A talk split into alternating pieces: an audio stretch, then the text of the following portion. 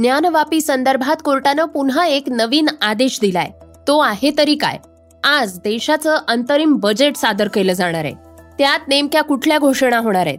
नाशिकमधनं हुसैफ शेखला अटक करण्यात आली आहे. त्याच्यावर कोणता मोठा आरोप करण्यात आलेला आहे? या सगळ्या बातम्या आपण आजच्या पॉडकास्टमधनं ऐकणार आहोत. नमस्कार मी गौरी कुबेर. आज एक फेब्रुवारी वार गुरुवार.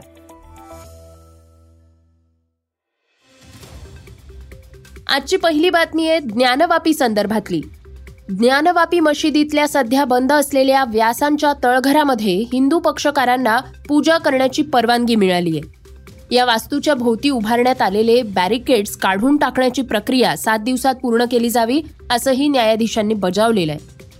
विश्वनाथ मंदिरातल्या पुजाऱ्यांकडनंच इथं पूजाविधी करून घेतले जावेत असं न्यायाधीश ए के विश्वेश यांनी म्हटलेलं आहे. या तळघरामध्ये एकोणीसशे त्र्याण्णव पर्यंत पूजा अर्चा केली जात होती असं हिंदूंची बाजू मांडणाऱ्या वकिलांनी सांगितलंय. कोर्टाच्या या आदेशानंतर हिंदूंची बाजू मांडणारे वकील म्हणाले आहेत काय ऐकूयात. ये इस केस का टर्निंग पॉइंट है बहुत ऐतिहासिक ऑर्डर है और जो एक सरकार ने अपनी पावर का दुरुपयोग करते हुए हिंदू समाज की पूजा पाठ रोकी थी आज कोर्ट ने उसको अपनी कलम से रेक्टिफाई किया है और वहां पे पूजा पाठ के आदेश दिए। दुसरीकडे मुस्लिमांची बाजू मांडणाऱ्यांनी कोर्टात बाजू मांडली होती. हा खटला सार्वजनिक प्रार्थनास्थळ कायद्याला बाधा आणणारा आहे. तळघर ही वक्फ बोर्डाची संपत्ती आहे आणि त्या ठिकाणी पूजा विधी केले जाऊ शकत नाही असं त्यांचं म्हणणं होतं. दोनही बाजू ऐकल्यानंतर न्यायाधीशांनी हिंदू पक्षकारांची मागणी मान्य केली आहे. विशेष म्हणजे ज्या न्यायाधीशांनी हे निर्देश दिले आहेत त्यांनी निवृत्तीच्या दिवशीच हे आदेश दिलेले आहेत. श्रोत्यांना दुसरी बातमी आहे ती बजेटची मोदी सरकारच्या दुसऱ्या कार्यकाळातलं शेवटचं बजेट हे आज संसदेत मांडलं जाणार आहे. अर्थमंत्री निर्मला सीतारामन यांच्या बजेटमधनं आपल्याला काय मिळणार याकडे सगळ्या देशाचं लक्ष लागलेलं आहे. या बजेटमधनं काय घोषणा केल्या जाऊ शकतात ऐकूयात. या बजेटमधून दोन महत्त्वाच्या घोषणा केल्या जाऊ शकतात. पहिली अशी पीएम किसान सन्मान योजनेअंतर्गत सध्या शेतकऱ्यांना वर्षाला सहा हजार रुपये इतका निधी दिला जातो. हा निधी आठ हजार रुपयांपर्यंत तर महिला शेतकऱ्यांसाठी बारा हजार रुपयांपर्यंत वाढवला जाऊ शकतो. दुसरी घोषणा अशी होऊ शकते इन्कम टॅक्समध्ये कलम ऐंशी सी नुसार सध्या दीड लाख रुपयांची करसूट मिळते. हे प्रमाण यावेळी अडीच लाख रुपयांपर्यंत वाढण्याची शक्यता आहे. याशिवाय आरोग्य विमा प्रीमियमवर ऐंशी डी अंतर्गत दिली जात असलेली पंचवीस हजार रुपयांची सूट पन्नास हजार रुपयांपर्यंत वाढू शकते.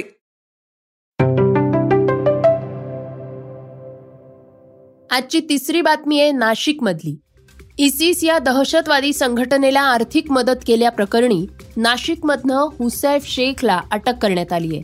हा हुसैफ शेख एका महिलेच्या मार्फत इसिसच्या संपर्कात होता.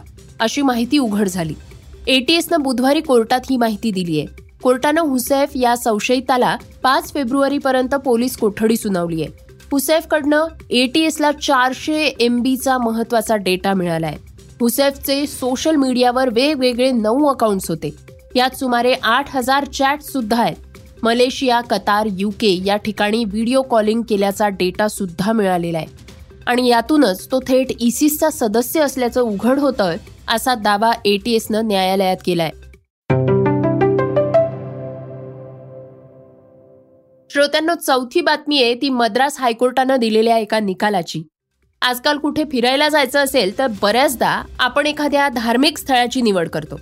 मात्र या सगळ्यात मद्रास हायकोर्टानं एक वेगळाच आदेश दिलाय. त्यांनी म्हटलंय की हिंदू मंदिरं ही काही पिकनिक स्पॉट नाहीयेत. आणि हिंदू नसलेली व्यक्ती मंदिरात प्रवेश करू शकत नाही असा बोर्डच कोर्टानं लावायला सांगितलाय.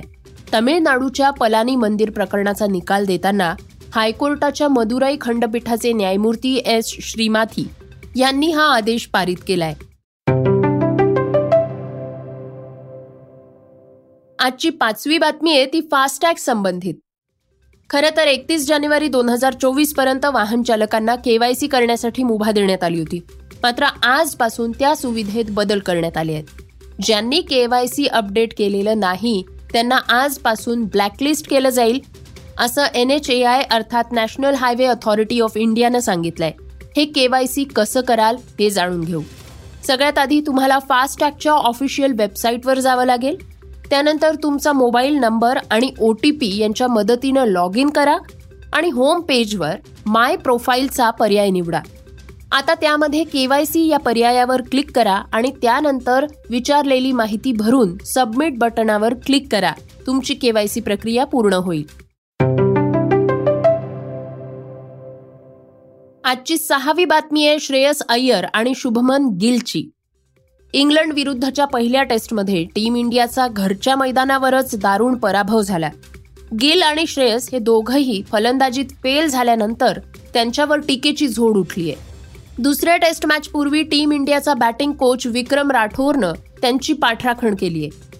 या दोघांच्याही बाबतीत आपण सर्वांनी थोडा संयम ठेवायला पाहिजे असं राठोर म्हणाले आहेत. आक्रमक वृत्ती आणि ध्येयासक्ती असे दोन प्रकार असतात. आपल्या खेळाडूंनी ध्येयासक्तीला प्राधान्य देऊन खेळ करावा आणि धावा करण्याची संधी असेल तिथे निश्चित फटकेबाजी करावी असंही त्यांनी सांगितलंय.